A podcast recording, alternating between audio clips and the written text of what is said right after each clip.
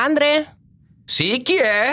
Il lupo cattivo. Senti, ma mi fai entrare un secondo? Dai, vieni nel mio fantastico mondo, ti faccio scoprire un sacco di cose straordinarie. Eh, ma quante cose che ti sei portato? Eh, mi hai detto di prepararmi, io sono pronto. The Millennials Family. Conosciamo la generazione Y insieme a Benedetta Mazza.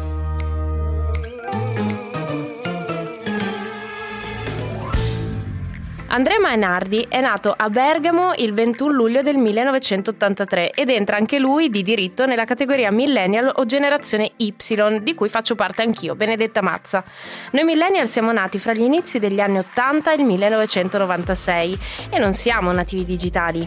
In poche parole siamo la generazione fra quelli che usavano la cabina telefonica al posto del cellulare e spedivano le cartoline d'estate e quelli che, appena nati, hanno già un profilo Instagram. Praticamente è una grande famiglia un po' strana, di ragazzi e ragazze che hanno dovuto affrontare un cambiamento in corso d'opera. Abbiamo dovuto imparare un nuovo vocabolario nelle relazioni, sul lavoro, nella comunicazione e nella vita in generale. Oggi siamo qui con un altro fantastico millennial di questa grande famiglia che vogliamo conoscere meglio. Ci siamo ritrovati tutti in questa grande villa sul mare per passare qualche ora insieme e scoprire sogni e difficoltà di questa famiglia strana. Siete pronti? Andre, ma ti porti la divisa nera da chef anche in vacanza? Cioè, com'è nata la tua passione? Assurdo. No, me la porto perché se mai che magari trovo un lavoretto anche part time e mi metto. Ma il nero innanzitutto sfina, quindi per noi cuochi è una fase straordinaria. Um, e nasce da quando ero piccolino, ero sempre malato e la mia mamma faceva la collezione di una rivista di cucina e sulla copertina c'era questo cuoco bellissimo col cappello bianco, la divisa bianca, eh, con i bottoni cuciti a mano ed era Gualtiero Marchesi che ai tempi prese le tre stelle Michelin bene. Ho detto un giorno uh, voglio fare il cuoco e un giorno vorrò lavorare per Tu non hai il cappello però. Eh, no, io il cappello no, perché se no mi rovino il ciuffo.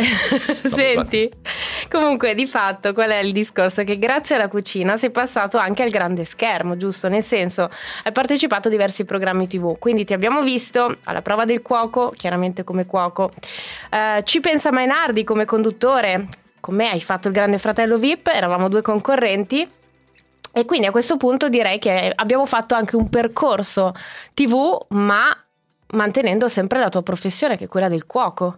Beh, sicuramente questo mi facilita perché poi quando sono in televisione, adesso sono a, Cotto e Mangiato su Italia 1, eh, parlando di cucina mi viene tutto oh, più facile cioè, potrei parlare dei miei hobby. Eh, ma come è stato questo passaggio? Ma il passaggio semplicemente è quei capelli biondi, avevo due orologi, un po', un po', un po matto, poi con il ristorante... Avevi due orologi? Sì, avevo due orologi. Ma questo me l'ero persa? Sì, anche io, anche io me la sono persa, non lo, dico, non lo dico perché mi vergogno ogni volta.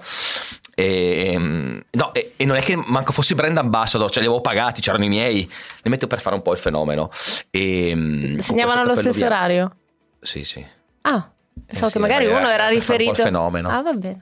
E, esatto. e poi con questo ristorante con un solo tavolo, comunque è arrivata la chiamata della Clerici ed è stato un mondo, una scoperta. Quanto tempo fa? Ho iniziato nel 2011.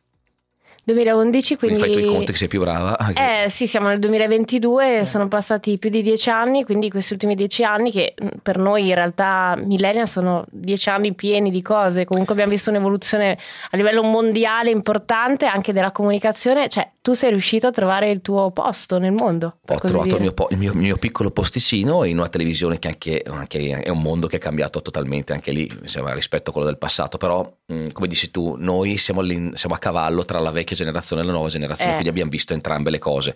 Mentre invece io dal punto di vista televisivo ho visto solo la parte nuova. Esatto. Cioè, per sentito dire mi hanno raccontato un sacco di cose della, della TV del passato, che come sempre quando si parla del passato si pensa sempre che sia meglio. E invece non è detto. Magari è meglio il futuro e noi non lo sappiamo. Guarda, io ti dico semplicemente: ho, ho, fatto due chiacchiere con un comico che mi ha fatto morire dal ridere. E um, ci ha, ha detto: i cartoni animati, noi pensiamo che i nostri fossero i più belli, no? eh. adesso non so, però tipo Heidi, esatto. eh, un sacco di cose, ma erano tutte orfane. Sì, no, erano cioè, un po' pensi, tristi, cioè, erano no, storie un pensi, po' tristi. Poi Pollon sembra talco, ma non è se vedete eh, allegria. No, esatto. eh, cioè, c'erano un sacco di cartoni animati che non è proprio felicissimi, quindi dico... No, esatto, erano un po' più delle tragedie, quindi Brava. forse... Vabbè, dai, noi comunque siamo persone positive, abbiamo sempre questo sguardo positivo verso il futuro e quindi secondo me questa è sicuramente una chiave di lettura giusta per affrontare il domani.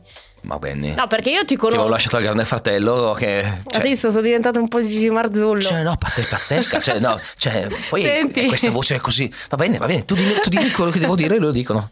Senti, ma io più che altro ho una domanda. Quindi in tv tu ti senti un cuoco o un conduttore? Domanda bastardissima. eh, in, in televisione probabilmente mi sento più showman. Sì. Anche se poi comunico con la, tel- con la- con la cucina, perché la cucina, ripeto, è la cosa che so fare meglio. E, e poi mi esalto di brutto quando ci sono le mie signore. Venendo al pubblico Eh, la parola del certo. cuoco, magari un po' più, un po' più datato, un po' più esperte, diciamo. Hai un- una specie di, di crew. Sì, sì, le mie- la mia un specialità va dai club. 70 ai 120. Eh, mia moglie è tranquillissima perché comunque ho un pubblico abbastanza un po' Senti- adulto, diciamo così. Senti Andrea, a proposito di, di famiglia, io vedo anche una bavaglina, nel senso che da, sei da poco diventato papà del tuo secondo bimbo, hai già una ragazza bellissima perché tua figlia ormai è grandicella. Sì, che insomma. gli anni scorsi, visto che ha 14 anni al liceo, vorrei Eh, di parlare di queste caspita, signorine che ormai... Sì, il problema è che i maschietti di 14 giocano ancora magari a- ai videogiochi e quindi loro guardano quelli un po' più grandi Senti- e io chiuderei qua questo discorso, parliamo di Eh, vabbè, però ci sta, semplice, ci grazie. sta, dai, sembra, sembra tua sorella praticamente ormai. Sì, peccato che però poi è mia figlia con, tutte- con tutte le, situazioni del caso, Senti. ma... Ma così, parliamo, parliamo, parliamo. Eh, eh, vabbè, è la nostra generazione. Un po' sfigata, Più che altro, sai che cosa? Cioè, la domanda reale è questa. Cioè, che cosa significa per te essere papà? Perché in realtà, in effetti, tu sei un po' controcorrente, nel senso che oggi vediamo ehm, la maternità, la paternità molto spesso, non sempre, a un'età un pochino più avanti rispetto magari alle generazioni precedenti, proprio perché ci vuole del tempo a trovare, secondo me, la, a cercare no? la, la propria posizione nel mondo, come dicevamo, e quindi in qualche modo anche ad avere un'emancipazione dalla famiglia economica. Questo è un, è un grande spunto che però ti ribalto mh, parlando magari di una donna in carriera, parlando magari di mia moglie che è un'imprenditrice comunque di, di- di successo e il fatto di far conciliare, perché noi uomini non siamo spiegati, noi alla fine il nostro lavoro lo facciamo sempre, torniamo a casa alle 8 comunque durante tutta la giornata per dire in un lavoro Sì. classico, torniamo a casa la sera e troviamo tutto già pronto. Cioè, durante la giornata, se il figlio è stato con la tata, è andato all'asilo così, mh, passa Diciamo tra- che passa per- in secondo secondo te è piano, più mentre- limitante sembra quasi più un una problema donna. vostro degli Mm. anni, è sempre stato un problema de- delle donne. E adesso che ci sono tantissime donne in carriera, eh, rispetto al passato, Eh sì. sicuramente se ne, se ne sono molto di più. È qui che tu mi dici, cioè, l'età è, è sicuramente aumen- aumentata nel, nel fare figli. Ci sono Eh donne sì. magari che ne fanno a 40 anni perché prima pensano Io ne ho loro carriera. 33 ancora niente. E sei nel pieno della tua sa? carriera. Ed è, è questo Eh, certo. quindi, come far conciliare adesso io sono papà, marito, eh, lavoro, hobby e figli? Eh, È un grande impegno, soprattutto la, la parola da scardinare è la pigrizia. eh. Perché comunque si può fare tutto, basta aver voglia di fare, basta avere propositività e non sono parole paracule perché adesso devo dire quella roba qua, No, no, no. perché lo penso sul serio. La pigrizia è quella che magari no dai portalo tu all'asilo. Però tu hai una soddisfazione, cioè io sono sicura che ora io non ho figli, però c'è un click, no? Quando si diventa papà. c'è un click, ma c'è anche poi c'è, il click diventa anche doppio, nel senso che ogni tanto qualche attimo, qualche minuto, qualche ora per la coppia o per te stesso comunque devi prenderlo, perché altrimenti vai fuori di testa. Senti, ma io vedo anche che c'è una scatola di cioccolatini. Ma per chi sono? per Aspetta, fammi, tua fammi- moglie? fammi- fammi capire, perché sono un golosone o perché sono un non lo so, romanticone? sono a forma di cuore. Ah, perché sono un romanticone? Eh dai, un po' sì, di la verità. Sì, beh, avendo fatto il grande fratello, tu mi dici che ero- pi- piangevo sempre, eh, realmente ho questo senso di appartenenza alla famiglia, cioè ho questa voglia di costruire la mia famiglia, Bello. ho voglia di lasciare dei valori ai miei figli che lo faccio talmente con entusiasmo, che lo faccio talmente al 150% che, bella dando tutto cosa, sono Andre. totalmente vulnerabile. Cioè sul lavoro sono una trivella, qua con te non piango neanche se mi dai un pugno in faccia, ma mi espongo totalmente, tolgo la co- super mega corazza con la Sì, famiglia sì. perché ha bisogno di tutta la mia trasparenza e tutta la mia potenza e questo è l'unico modo per farlo ma quando fai così diventi strasensibile e poi vabbè io sono un romanticone cioè almeno Sì, ma quelli della nostra generazione o non si sposano mai o come si sposano è facile che vadano poi a disfare no? quel progetto molto facilmente, molto rapidamente. Cioè, in realtà questi valori che tu riconosci, che riconosco anch'io in te, sono una cosa che io trovo un po' controcorrente. Cioè, il desiderio, ad esempio, del matrimonio. Da cosa, suben- cioè, da cosa è sfociato, ecco, in questo senso? Oh Benny, però devo, devo dirti anche una cosa, eh, la parola anomalo non la dico, ma non perché devo fare il fenomeno, la dico semplicemente perché io mi sono sposato la prima volta molto presto e, e poi dopo qualche anno, per svariati motivi, è finito tutto. Mm-hmm e quindi avendo già avuto questa esperienza, avevo 23 anni quando mi sono sposato la prima volta, eh, ero sì, ma l'ho fatto sempre con cognizione di causa e, certo. e quant'altro, però l'esperienza che io ho adesso a 39 anni è diversa da una persona che magari è alla prima volta, passami il termine, cioè come fo- è come se fossi... Conosci già gli oneri e gli eh, onori. Eh, esatto, e quindi le cose che faccio adesso è come se mm, non che avessero più valore perché non è vero assolutamente no. Sono più consapevoli. più consapevoli e men- meno, di- meno, istintive diciamo, diciamola sì. così. C'è, c'è, meno istinto e c'è un po' più di ragionamento nonostante io sia cavallo pazzo. Però tu lo consigli di sposarsi? Cioè se uno chiaramente sì, nel, cor- nel tuo ordine di idee. Assolutamente sì ma è giusto secondo me percorrere la vita a... non c'è uno schema però allenarsi prima, nel senso che divertirsi, eh, pensare al lavoro, quando poi si, è, si ha una stabilità, allora pensare alla famiglia, perché non puoi pensare di creare una famiglia senza un progetto di vita uh, anche lavorativa stabile, perché parlo, cioè, tu devi dare stabilità alla tua famiglia, che sia tua moglie, che sia i tuoi figli, devi garantire la stabilità. E se magari in un periodo in cui magari sei pigro, non hai voglia di lavorare o per caso non trovi lavoro, sì, mettere su famiglia in quel punto di vista la trovo totalmente dai responsabili in una famiglia si condivide tutto al 100%, perché oggi spesso si parla di condivisione, ma da social. Nella vita reale? Eh, nella vita reale, allora, finché non ci sono i figli, secondo me è, è tutto molto più semplice. Più semplice, certo. Perché c'è il lavoro della moglie, c'è il, lavoro, il, il, tuo lavoro e poi comunque un compromesso si trova, nel senso che poi ci sono i periodi di vacanza, certo. ma ci sono due giorni alla settimana in cui si sta insieme, però è molto è più, più, semplice. Gestibile. Nel momento in cui arrivano i figli è gioia straordinaria da una parte, ma dall'altra parte Impegno. implica un cambiamento, un cambiamento totale della propria famiglia e la cosa che si trascura di più in questa situazione, sai cos'è? È il rapporto tra marito e moglie. Vero. E se cade quello, finisce tutto. Quindi cazzo, dateci dentro, costruite, ricavatevi dieci giorni all'anno, una settimana, chiamate la nonna, la tata, sì, chiamate i, i ragazzi dei podcast a tenervi i figli qualche ora, ma dedicatevi a costruire la vostra cavolo di famiglia e, e di mantenere coppia. la coppia. Perché se cade la coppia, cade tutto.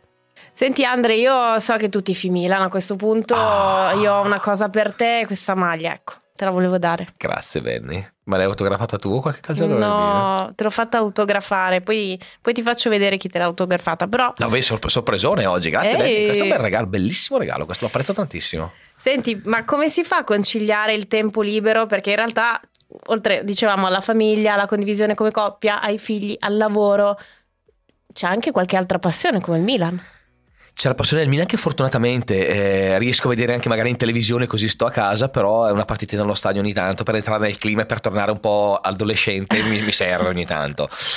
Però vinci quando la tua passione è la famiglia, quindi... Ma te la porti tua moglie ogni tanto? No, mi porto mia figlia Michelle, uh, che è stramilanista anche lei. Poi anche il piccolo Cesile ha preso tutti i body del Milan, sto cercando di... Però mia moglie è juventina, e quindi in famiglia c'è questa diatriba un po'... Ah. Però comunque penso di fare la voce grossa sul calcio. Eh, ci sta, ci sta. Senti, ma eh, tu come vedi il futuro dei tuoi figli? Parliamo di futuro, perché la nostra generazione è improntata molto sull'oggi, è molto anche egoica, non sto parlando ovviamente di te, ma siamo molto sul pezzo forse oggi e poco impariamo dal passato e non siamo molto predisposti al futuro, no? Sono d'accordo, ma è la stessa cosa che pensavano i nostri genitori di noi, quindi poi... Come vedi il futuro di tuo figlio? Questo mm, dico. Sicuramente non in un mondo, non gli lasceremo un mondo meraviglioso sotto, sotto tanti punti di vista e questa cosa mi preoccupa un sacco. Dall'altra parte penso che poi ognuno, ogni individuo, ogni persona di questa terra poi trovi i suoi spazi, trovi il, il fatto di trasformare la propria passione in un lavoro e eh, se non sarà il fare il panettone o fare il cuoco. Tu vorresti che tuo figlio o tua figlia. Ma no, vorrei che facessero una cosa come hanno fatto i miei genitori. Cioè, io ho avuto una passione, loro mi hanno semplicemente accompagnato e non mi hanno imposto assolutamente nulla.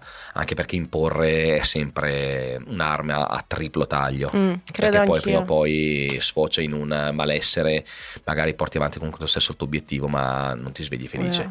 Eh. E oggi non essere felice, ragazzi, è, è un handicap sì, incredibile. Sì, limitante. Tutto sotto il punto di vista. Ma tu credi credi nel destino, ad esempio, no, pensi no. che eh, dipende no, dalle nostre scelte? Addirittura non esiste. Ma non è, non è- no, io sono molto scientifico. Ah, sono da questo punto così di vista. concreto. Sono molto concreto e pragmatico e ovvio, sogno tantissimo, ma sono molto concreto, molto realista. Andre, senti, se dovessi scegliere un aggettivo per la nostra generazione, quale sarebbe? Straordinaria. Cheat.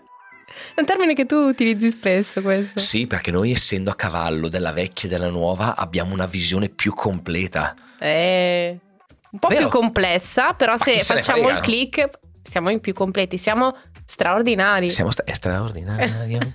Senti, velocissimamente, tre domande, giusto così, identikit, per eh, insomma capire un attimo attraverso un botta e risposta cosa ne pensi. Allora, da 1 a 10, che voto daresti ai sentimenti per la nostra generazione, ovviamente? Ma io direi un bel 8. Difficoltà nei sentimenti? Difficoltà nei sentimenti. No, dai, tu mi sembri. beh, Ah, ma su di me o in in generale? generale, come la vedi? Ah, 5. Mm. Invece nel- nell'amicizia la difficoltà da 1 a 10? Ah, non esiste più l'amicizia. Eh, adesso. No, no. Quindi difficoltà Cioè, 10? Difficoltà 10, te lo metto tutto in quel posto. Mm, sì, in alcuni casi ti potrei dare ragione. Eh, se vuoi ti intervisto su questo argomento. Eh, invece nel lavoro da 1 a 10 la difficoltà? Ah, uno, il lavoro ce, ce, ce n'è. Ce n'è Basta aver voglia di eh, fare. come Basta tu voglia di fare, è semplicissimo. Ma adesso la domanda è: invece della famiglia Adams, tu che personaggio saresti? Ma che domanda è? È una domanda. Chi sei? Adams, sto pensando. mi no, no, no. Per fare lo stupidino direi la mano, realmente potrei essere il marito, dai. Gomez? Gomez, sì. Beh, giustissimo lui. Eh. Beh, dai, pa- eh, padre di A famiglia. parte il un grandissimo uomo passionale, insomma, sì, sì, tutto un sempre fascino preciso. pazzesco, sì, sì, poi comunque poi sì, è simpatico, tiene moltissimo la sua famiglia, direi che mi, sì, mi piace. Senti, io penso che sia l'ora di andare a mangiare qualcosa, siccome gli altri sono già pronti e eh, insomma facciamo un po' i vaghi, ma sappiamo che tu cucini benissimo e puoi cucinare per tutti. Lo Sei pronto a farci una sarà- merenda lo super? sapevo che sarà la fregatura, Dai. ma io perché mi sono lasciato convincere? Perché tu l'intervista è tutta una, è tutta una finta, perché io alla fine mi hai chiamato per cucinare. Forza, siamo in una villa straordinaria, ho visto dei fornelli pazzeschi, ho delle cose già pronte, e chiaramente col cavolo che cucino, Eh, scaldatina in forno e ciao! andiamo.